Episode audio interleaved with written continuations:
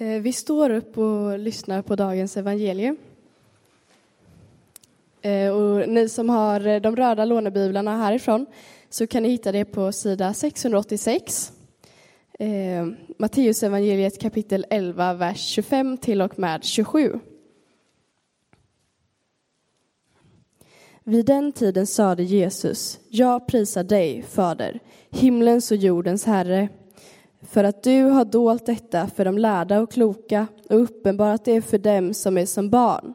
Ja, Fader, så har du bestämt. Allt har min fader anförtrott åt mig, och ingen känner sonen utom fadern, och ingen känner so fadern utom sonen och den som sonen vill uppenbara honom för.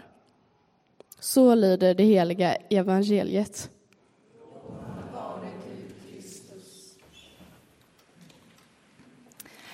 Ja, idag avslutas alltså för nio ungdomar ett år där de har fått lära sig ganska så mycket om kristen tro.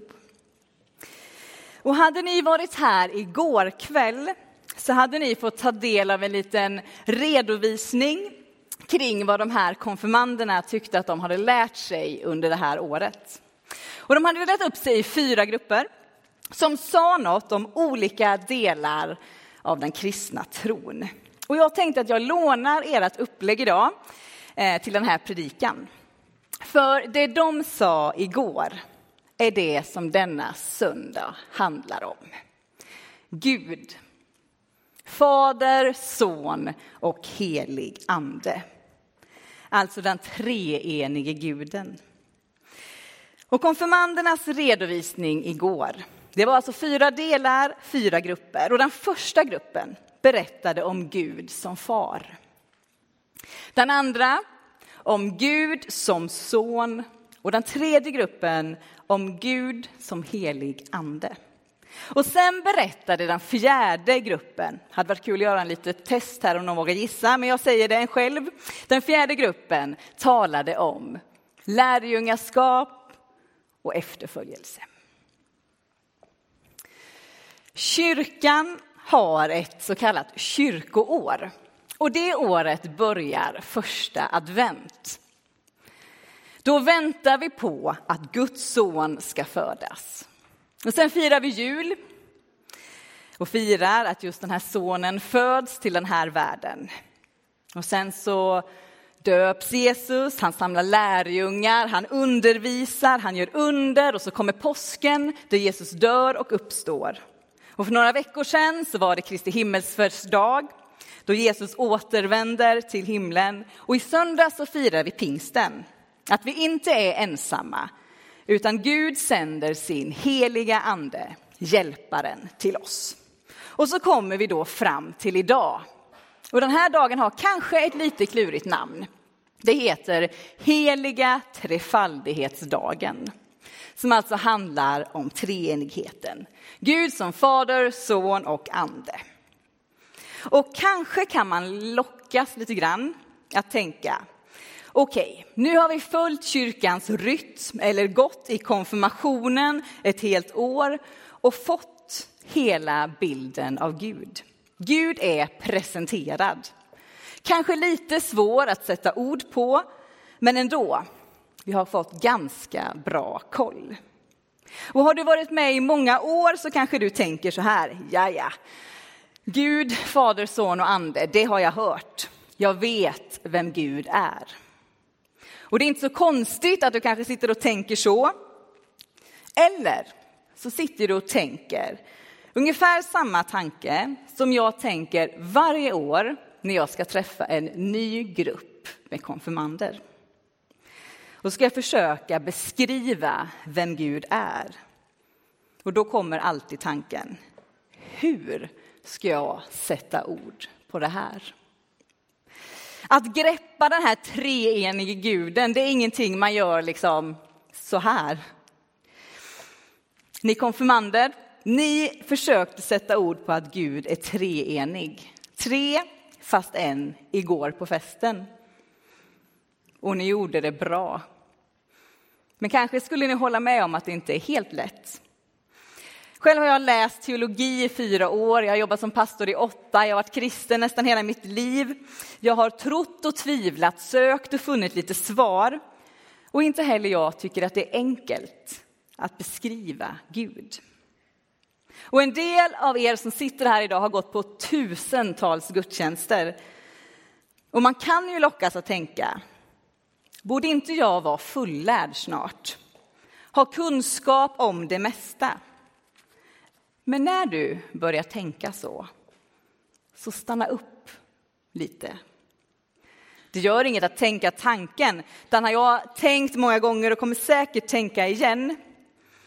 Men om det blir det jag försöker nå, om det blir målet med min kristna tro, att försöka förstå allt, att bli fullärd, då har jag missat grejen. Att förstå, landa in i vem den treenige guden är, är inget man gör här uppe, utan här. Och i texten som Julia läste så säger Jesus, jag prisar dig, Fader, himmelens och jordens Herre. Alltså, du som har grepp om allt. Jag prisar dig för att du har dolt detta för de lärda och kloka och uppenbarat det för dem som är som barn. När vi närmar oss Gud så handlar det inte främst om att försöka förstå. Inhämta kunskap och sen liksom gå vidare till nästa område, inhämta ny kunskap. Nej, man tar inte emot Gud primärt som lärd och klok, utan man tar emot det som ett barn. Och ett barn är oftast lite mer direkt, här och nu. Inte så konsekvensanalytisk. De är mer öppna för att ta emot till exempel hjälp. De sätter ingen stolthet i att klara allting självt, utan de förlitar sig på andra. I varje fall oftast. Och ju äldre man blir, ju mer lär man sig ta ansvar. Göra egna planer, konsekvenser, inhämta kunskap. Man blir mer och mer lärd och klok. Och så säger Jesus, tack gode Gud, att det inte är på det sättet vi kommer åt tron, utan det är på barnets sätt. Är kunskap dåligt? Nej, vi kan ju inte gå tillbaka i vår utveckling. För det handlar inte om det. Det handlar inte om att kunskap är dåligt, för då skulle vi riskera att bli naiva och barnsliga och inte som barn. För vi vet att livet är komplext. De flesta av oss är till och med tränade i att se det komplexa, vända och vrida på det. Men när det gäller Gud så hänger det inte på vår klokskap, på det som rör sig här uppe, utan här. Åter till kyrkoåret och trefaldighetstiden som börjar i och med den här söndagen och pågår länge. Det är faktiskt den längsta perioden i hela kyrkans år. Och under året som gått, kyrkoåret eller konfirmationsåret, så har vi fått Gud presenterad för oss. Vissa saker vet vi om Gud, så vad är nästa steg? Och om det handlar alla söndagar i sommar om. Alla de bibeltexter som är föreslagna. För nu kommer Gud till oss, till dig. Är du redo för det? Trefaldighetstiden, ett ganska märkligt ord kanske. Skulle man kunna använda ett mer vardagligt ord, sitter jag och tänker. Och så kommer jag på, ja just det, vardagligare ord. Man kan faktiskt använda ordet vardagstiden. Och det är nog gött i det, tycker jag. För den period som är liksom längst i kyrkans år, det är vardagen. Jag vet inte hur det är för dig, men för mig är de flesta dagar faktiskt vardag mer än fest. Så nu går vi in i vardagen. Och inte vilken vardag som helst, utan en vardag där Gud säger, jag vill komma till dig. Det är inte extraordinärt, utan det är mitt i det som är ditt liv. Din vardag. Den här dagen kallas också för missionsdagen. Alltså, vad gör vi med det vi lärt oss om Gud? Vad gör vi av det som vi har fått ta emot? Hela trefaldighetstiden, håller nästan på hela vägen fram till advent, handlar alltså om hur gör jag för att tron inte ska stanna vid kunskap om Gud, utan bli till uttryck i ditt liv. Och då kommer fjärde gruppen i gårdagens redovisning in. Den som handlade om lärjungaskap och efterföljelse. Vad får mötet med Gud för konsekvenser? När Jesus gick på jorden så samlade han människor omkring sig och lärjungar som gick med honom. Och när jag för första gången började förstå det revolutionerande i Jesu val av lärjungar så gav det mig en djupare förståelse av hur Gud är. På Jesu tid fanns det många rabbiner som gick runt och undervisade och alla hade de lärjungar kring sig. Och de människor som fick bli lärjungar var de som hade bäst utbildning, störst möjlighet att kunna efterträda rabbinen, föra hans kunskap vidare. Och män som gallrades ut, för det var bara män på den tiden, var män som de Jesus kallade till sina lärjungar. Att följa Jesus innebar alltså något helt annat än att följa någon av de andra rabbinerna. Här handlar det inte om klokskap och vishet i världens mening, utan här handlar det om människor som tog emot Jesu budskap här och sen kunde föra det vidare i handling. Det är Guds sätt. Det är det vi får ta emot som barn. En Gud som inte gör sig beroende av klokskap utan av öppna hjärtan. Det är lite som klingar där uppe i blåsten om ni undrar vad det är som låter. Ha, kära konfirmander. Ni har lärt er mycket om Gud och kanske upplevt Gud under året. Och nu när det blir en vardag utan konfirmation, glöm inte att Gud vill komma med in i den vardagen.